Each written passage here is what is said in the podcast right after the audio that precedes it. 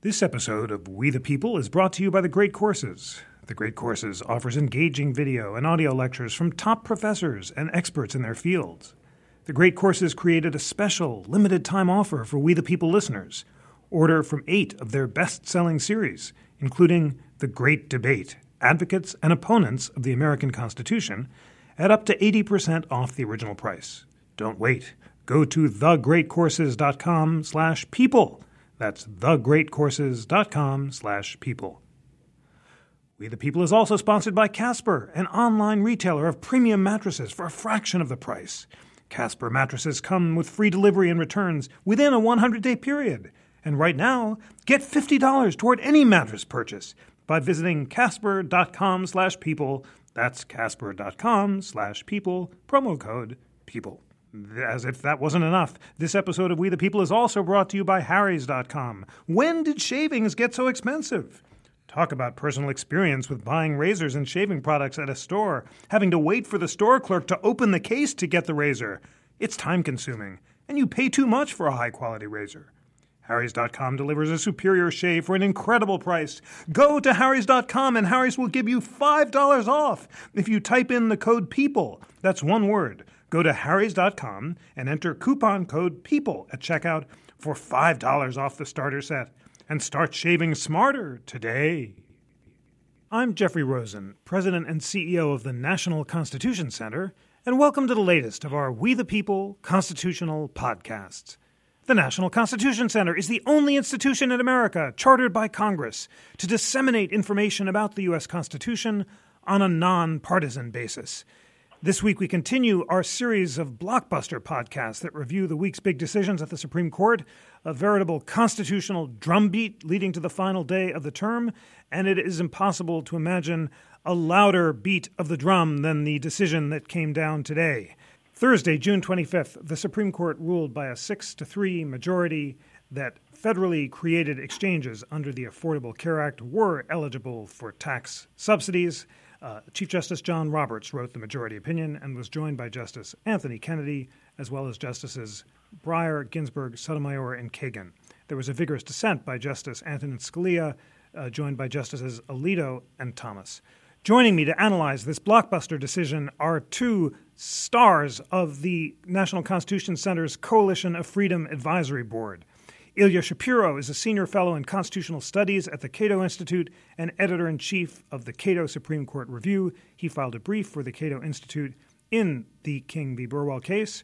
Erwin Chemerinsky is the founding dean and distinguished professor of law, and Raymond Pryke Professor of First Amendment Law at the University of California, Irvine School of Law. All right, gentlemen, let's jump right into it. Erwin, first of all, congratulations for having correctly predicted the outcome in King v. Burwell. Uh, not long ago, you predicted that it would be a six to three uh, decision uh, with Justices Roberts and Kennedy joining the liberal justices.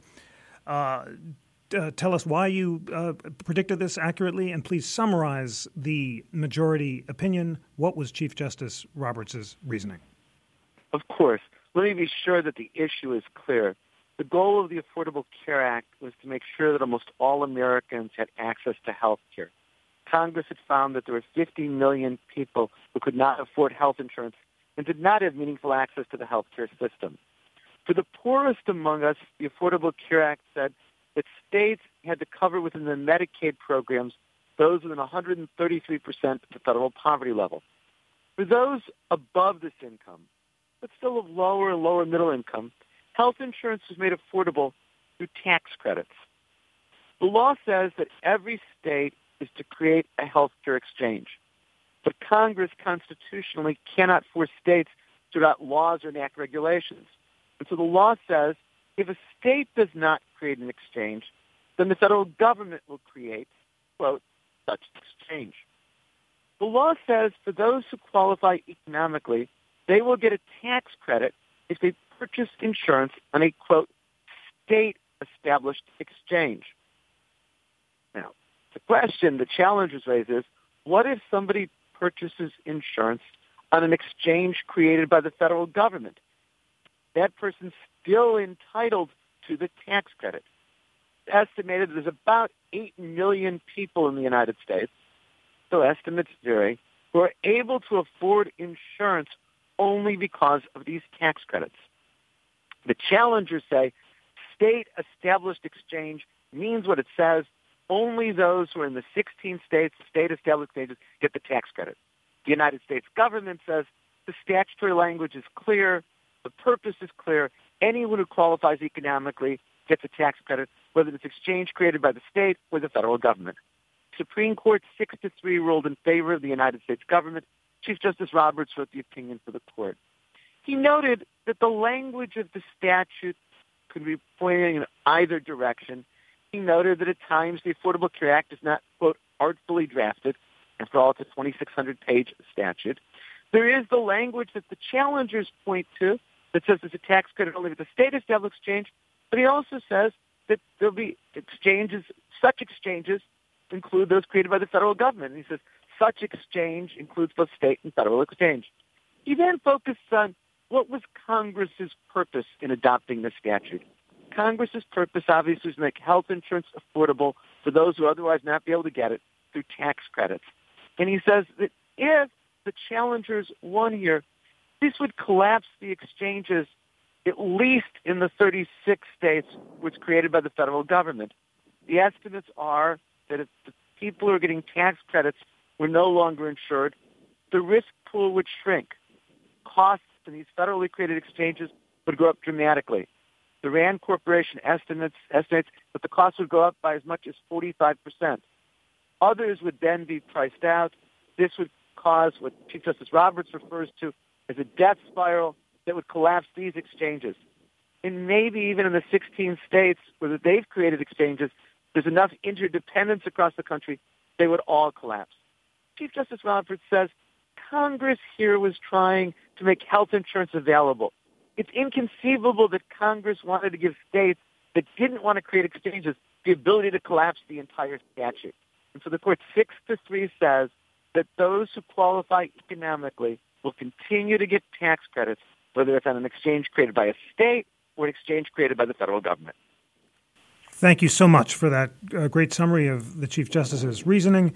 Ilya, you wrote a blog post on cato.org today that begins with a quotation If we give the phrase the state that established that exchange its most natural meaning, there would be no qualified individuals on federal exchanges. End quote. You go on to say you'd think I pulled that phrase from Justice Scalia's dissenting opinion in today's big Obamacare ruling. You'd be wrong. It comes from the pen of Chief Justice Roberts.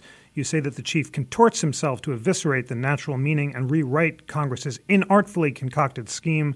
Scalia rightly calls this novel interpretation absurd. Tell us more about why you think Justice Scalia was right to call the interpretation absurd and what Scalia's uh, counter interpretation was. Sure, and uh, thanks for having me on again. It's a, a pleasure to be involved with uh, the Council of Freedom and the uh, National Constitution Center more broadly. Um, this, to me, and to Justice Scalia, is a relatively simple case. You have the clear text established by the state, and when you have clear text, courts are supposed to enforce that uh, under various canons of statutory interpretation, unless it would lead to uh, an absurd or what the uh, majority here through Chief Justice Roberts found to be an implausible result.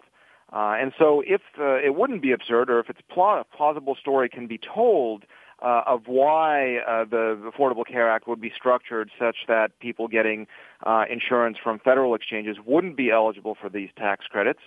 Um, uh, if if there's a plausible story there, then the majority's argument, the government's argument, the majority's uh, ruling uh, is wrong. Uh, and here, that plausible story uh, is that uh, uh, with this provision, like with many others, uh, many other federal programs and other parts of the Affordable Care Act, um, Congress wanted states to run their own exchanges, uh, but it couldn't um, require states to do so. Although uh, originally somebody some, who was drafting the text uh, uh, wrote it that way that states shall establish exchanges, but of course we all recognize that the federal government cannot uh, mandate or, as the technical term says, commandeer states and state officials to do their bidding. Uh, even though that term shall is still there, we also have this provision that if the states do not set up exchanges, then the federal government will do so. Uh, but uh, the intent was clear that, or the, the, the desire to promote uh, federalism, to promote uh, state management of health care, Uh, and so how could the federal government entice states to set up these exchanges? Well, one possibility would be to provide subsidies for their citizens if they get insurance from these state exchanges and to deny them uh, commensurately uh, if they didn't set up the exchanges and uh, the federal fallback uh, went into effect. That's plausible. Uh, it's certainly not implausible. Um, we don't know exactly what was going on. Nobody does because this was put together behind closed doors and then rushed into uh, enactment, and, and we all know that uh, uh, sordid uh, history. Uh, we have no contemporaneous accounts one way or another. Now, you know, different people are saying, "Oh, well, what I intended or what I meant," and, and what have you. But again, these sorts of statements don't trump uh, the clear text, uh, unless again there's some absurd result. And so Scalia is basically saying, and he goes line by line. He has some really clever zingers that uh, words no longer have meaning if an exchange that is not established by a state is, quote, established by the state. Um, that this is all interpretive jiggery pokery that I think uh, echoes his uh, his line from uh, the Windsor dissent about uh, legalistic argle bargle. Um, these are words that I'm learning for myself. I mean, I, I don't think Scalia is actually inventing them. He's drawing them from some immense capacity of uh, uh, archaic uh, uh, insults, I suppose. Uh, but and he does call the uh, the majority opinion uh, absurd. Um, and so here he you know goes through uh, various canons of interpretation. Scalia obviously is known for uh, his uh, theories of, of statutory interpretation more than perhaps any other justice um, and and shows why the court, uh, the majority, is kind of bending over backwards or, or twisting itself into knots to um, uh, find ambiguity and then to to read the law to read A as being equivalent to not A. Uh, why that doesn't make sense, and ultimately, even though John Roberts concludes by saying um, that uh, courts are def- to defer to the legislature, and it's the legislature's intent to provide health care for everyone, and therefore we have to uh, uh, reconfigure or reinterpret the law here. Uh, Scalia says, well, precisely because we have to uh, uh, defer to Congress in terms of what it enacts, uh, we should enforce the law as written, and if Congress doesn't uh, like it, uh, it can change the law. And while it's certainly true, all of the uh, policy parade of horribles or economic parade of horribles that Erwin listed, uh, those were would undoubtedly be true if um, n- nothing changed. If states didn't act, if Congress didn't act, um, I think there would be uh, would have been uh, tremendous, obvious political pressure in a three-dimensional game of chicken between those various actors, uh, and we would have had, uh, uh, hopefully, well, now it's a hypothetical on a hypothetical, um, uh, real reform. Now the chance of that is a bit retarded. But anyway, we can uh, we can get into those sorts of uh, arguments uh, uh, later. Uh, but at the bottom line, though, is here we have clear text uh, that does not produce an absurd result and therefore must be enforced. That's what Scalia argues, and I agree with him. Thanks so much for that, Ilya. And any podcast that uses jiggery pokery and argle bargle in the same answer is a success. Erwin, um, is Chief Justice Roberts conceding Justice Scalia's point that the act uh, seems on its face to contemplate uh, that only exchanges established by the states get tax breaks and instead appealing to broader purpose or context? Uh, or by contrast, is he coming up with a counter textualist argument that reads uh, the entire structure of the various parts of the Act uh, in context? I, would like you to contrast for us Justice Roberts' uh, statutory interpretation philosophy with that of Justice Scalia. Justice Chief Justice Roberts says that the statutory language is unclear, and Chief Justice Roberts points to his own language to support plain meaning in favor of the United States government. He says that the federal government, states don't create exchanges, shall create such exchanges, and tax credits are available for those who purchase insurance on such exchanges. That includes both those created by the state governments and federal governments. But also it's important to remember that the Supreme Court has said on countless occasions that statutes should be interpreted to carry out the intent of the legislature. Now, I know Justice Scalia is one who says we should only look at plain language, we shouldn't look at legislative history, but there's never been a majority of the Supreme Court that's taken that position, and hopefully there won't be. I think both at the federal level and state level, it's well established. Statutes should be interpreted to carry out the intent of the legislature. And the intent of the legislature here is clear. And that's what Chief Justice Roberts says. Congress wanted to make sure that those who qualified economically would be able to get insurance through tax credits. Judge Harry Edwards, in his dissent in the D.C. Circuit when issue was there, said there is no plausible theory of statutory interpretation that says that Congress that adopts a law wants to include within it a mechanism for the law's destruction.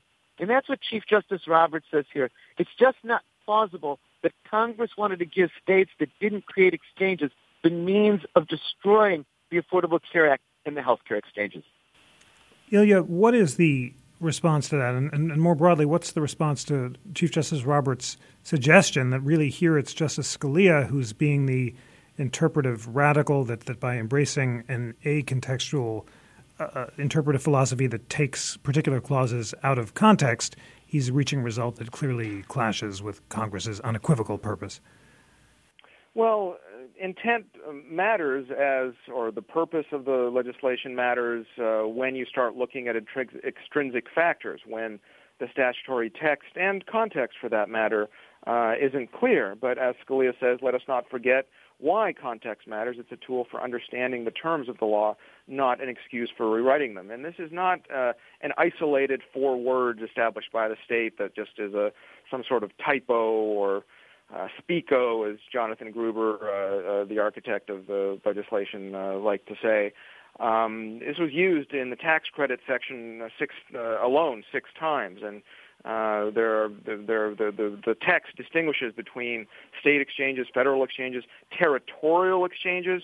Uh, that's another uh, issue. Until very recently, the administration did not want to provide subsidies to territorial exchanges because they're not state exchanges, for example. Um, and so you can't simply go by, well, it's, it's the Affordable Care Act. The intent is obviously to expand access and lower cost of health care to people, uh, and therefore we can't deny them subsidies. That's like saying that uh, Congress enacts ideas or uh, uh, faith-based uh, wishes, and then uh, interpretive agencies can do whatever they want in uh, enacting or, or, writing the laws uh, uh, therein. Here we have clear statutory text, uh, and it's not that uh, interpreting it would destroy the legislation. Uh, interpreting it as the challengers, as the plaintiffs wanted, would have, under the argument that I agree with, would have enforced Obamacare uh, as it's written, which has some problems, and that's not the only part of Obamacare that's imperfect and, and flawed and, and needs to be reformed. There's nothing necessarily wrong with that. All uh, laws produced by people uh, are going to have some uh, uh, issues or uh, policy and political um, uh, problems uh, uh, with them.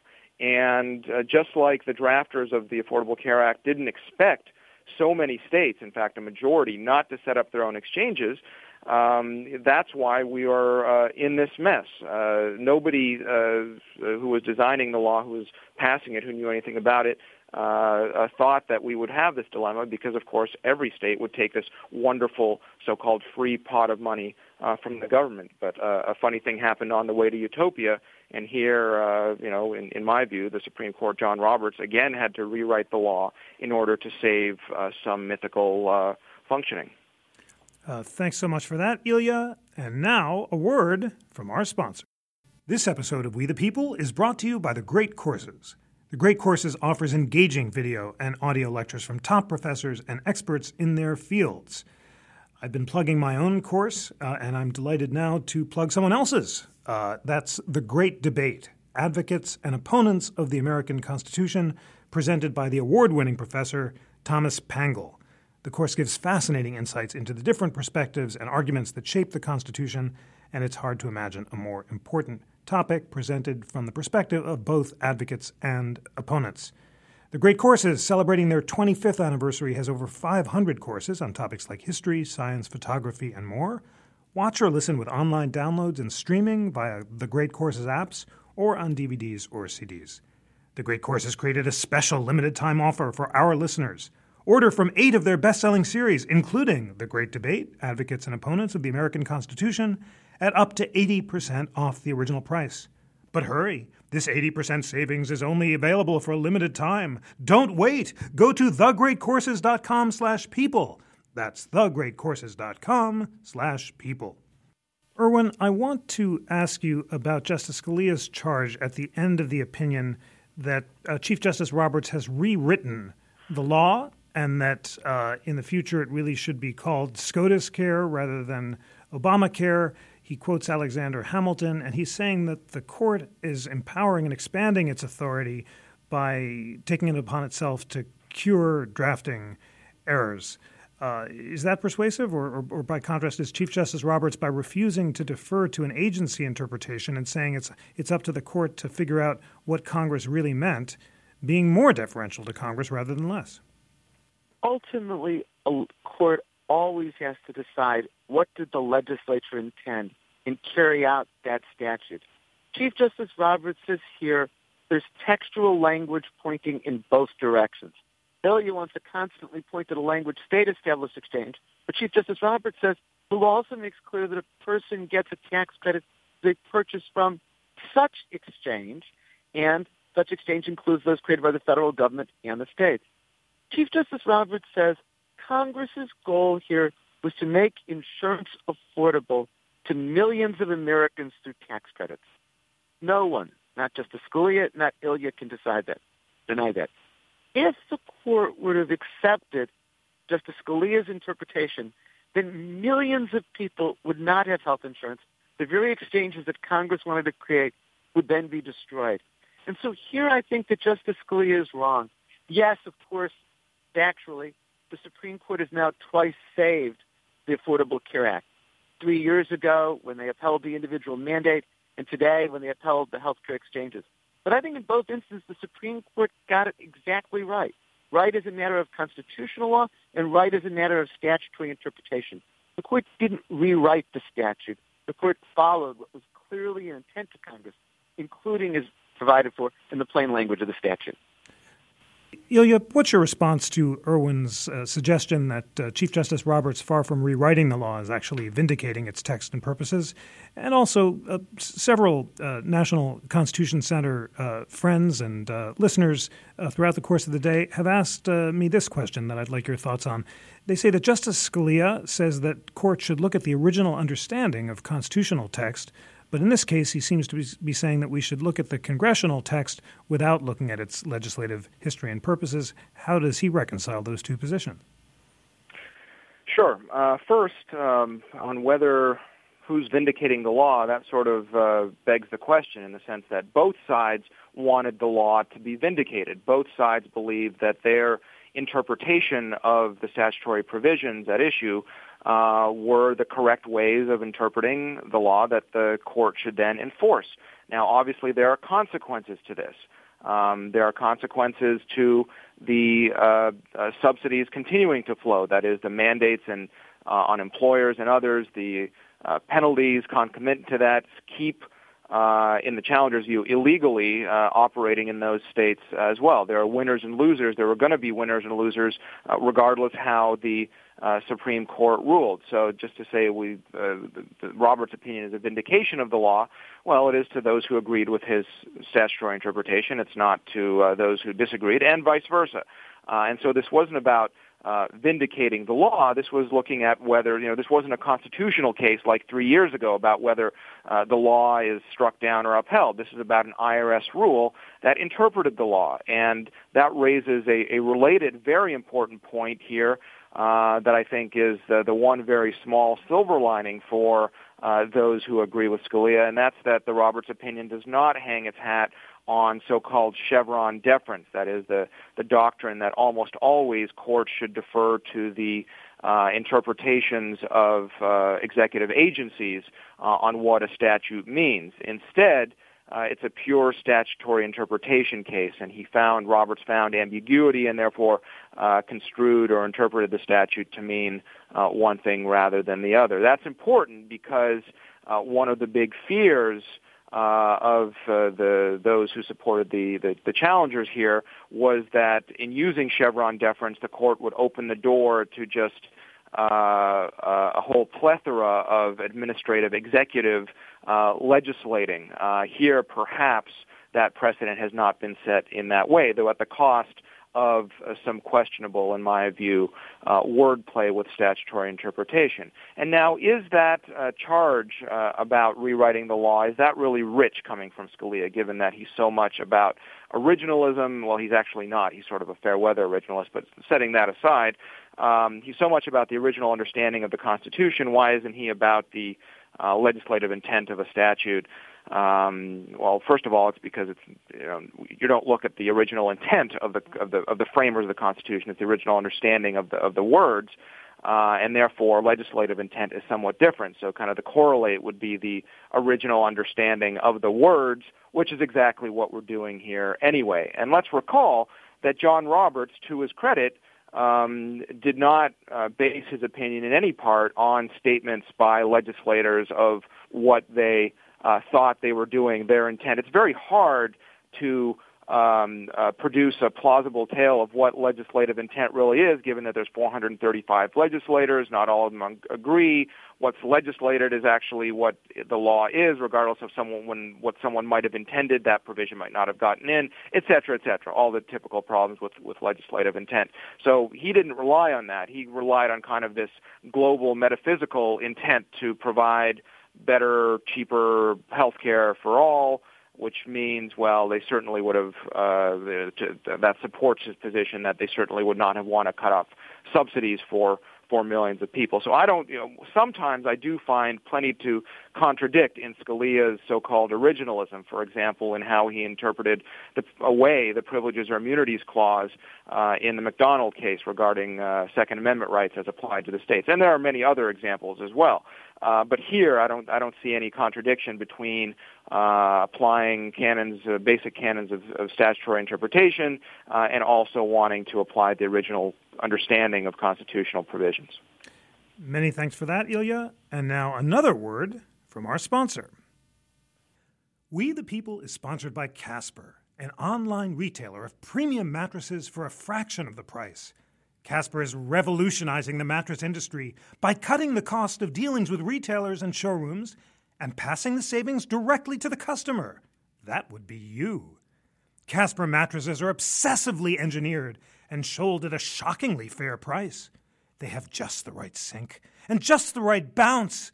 Two technologies, latex foam and memory foam, come together for better nights and brighter days. Casper has a risk free trial and return policy. You can try sleeping on a Casper mattress for 100 days. That's free delivery and painless returns. Casper mattresses are also made in America.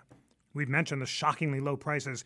Get ready to be shocked. Casper mattresses are $500 for a twin mattress and $950 for a king size mattress. Compare that to the industry averages. That's an outstanding price.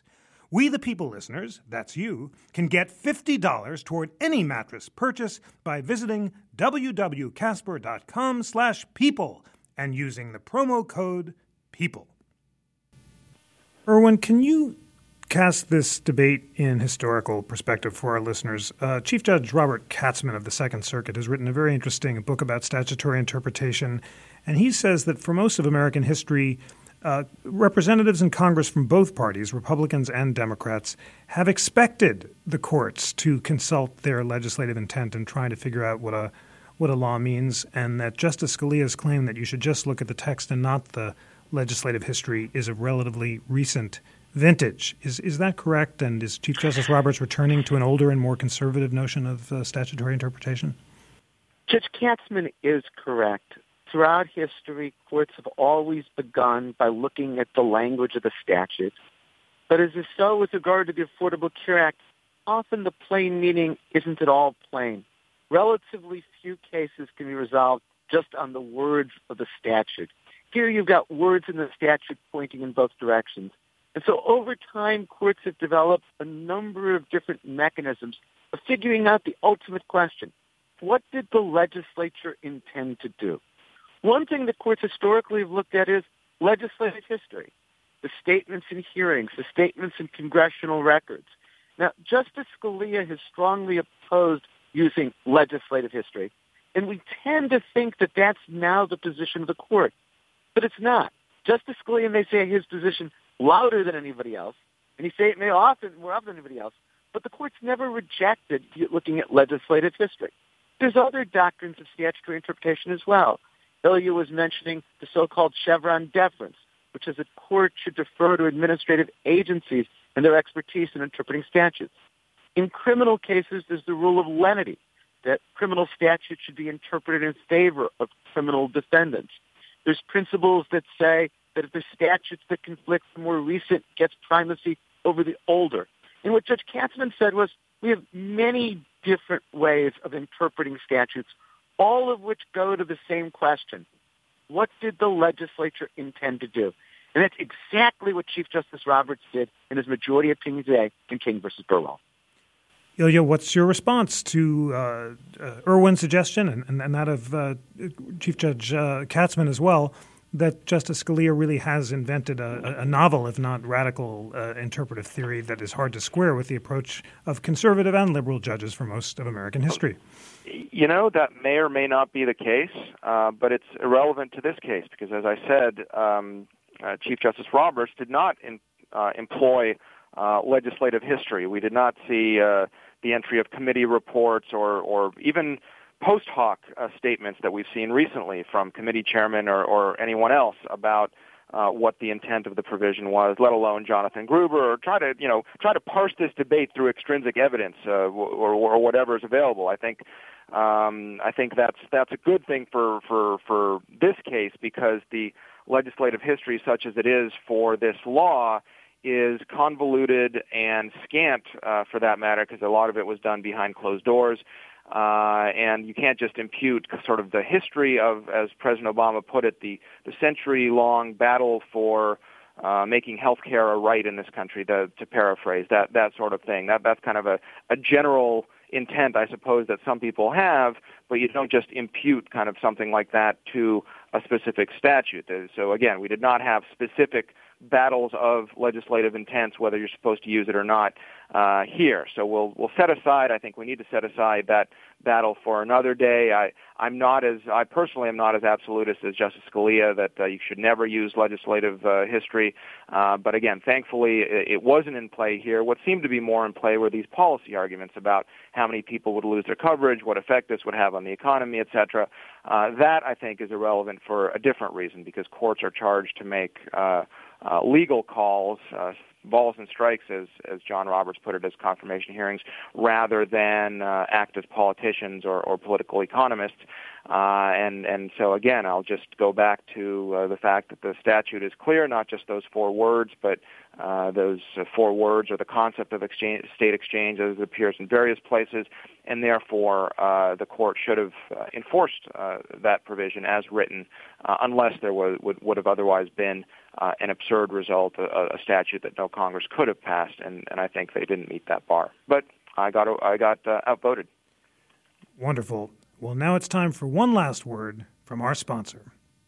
This episode of We the People is brought to you by Harry's.com.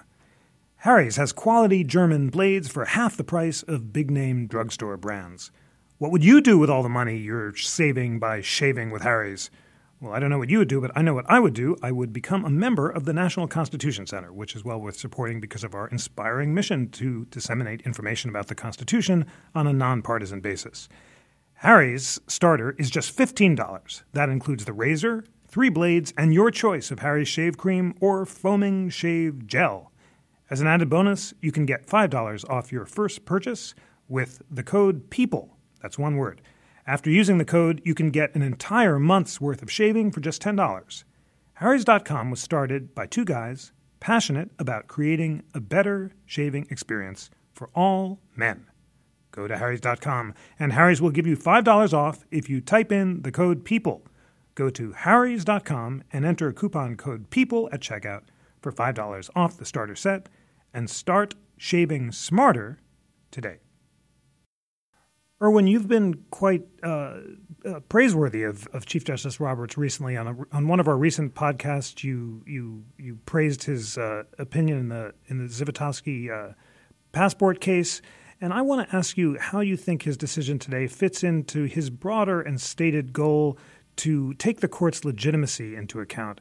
His critics have said that he's uh, just playing politics, and Ilya just suggested that he was looking at pragmatic considerations and going beyond the law. Do you think that's what he's doing here, or when he talks about congressional purpose and is concerned about the court's standing in society, he is taking legal rather than political considerations into account? I think this is entirely a decision that you'd call legal as opposed to political. I think what he said was we have to interpret the statute to carry out Congress' intent. Congress' intent was that those who qualify economically should be able to get tax credits when they purchase insurance from exchanges. I don't think he was doing this to enhance the court's legitimacy or to please the public. The reality is the Affordable Care Act is so politically divisive. Half the people would like any decision and half the people would dislike any decision. I think what he was doing is what courts do, interpreting the statute. How does this fit into John Roberts' larger jurisprudence? Well, I think this fits in terms of the way he approaches statutory interpretation. I also think that this case and a prior one about the Affordable Care Act reflects something else about John Roberts. I think John Roberts tends to be a pro-business justice much more than a traditional states' rights justice. That John Roberts in his career worked in the Reagan administration, worked as a deputy solicitor general in the Bush administration. He in private practice represented business interests before the Supreme Court. I think he is inclined towards federal power and inclined towards business interests. This case is about, in his decision, is vindicating federal power and helping an enormous business in this country, the insurance industry. I think he's not a justice who's as receptive to states' rights arguments as, say, a Sandra Day O'Connor or William Rehnquist, who by their background were disposed towards states. And so I think this case and the one from three years ago reflect something larger about John Roberts and his approach to the law. Ilya, what do you think the case says about John Roberts and his approach to the law? Is he uh, playing politics or pragmatism, um, as you suggested earlier? Is he a pro business justice, or do you have some other take on his uh, opinion in this case? I don't know if he's a pro business justice. I do think he's um, temperamentally conservative and certainly a minimalist, kind of a don't rock the boat if at all possible. Um, although that's a hard story to tell as well, given uh, his votes. I think he felt um, uh, backed into a corner in, in cases like Citizens United and Shelby County, that there was nowhere, no, no further minimalism to pursue in those cases, perhaps.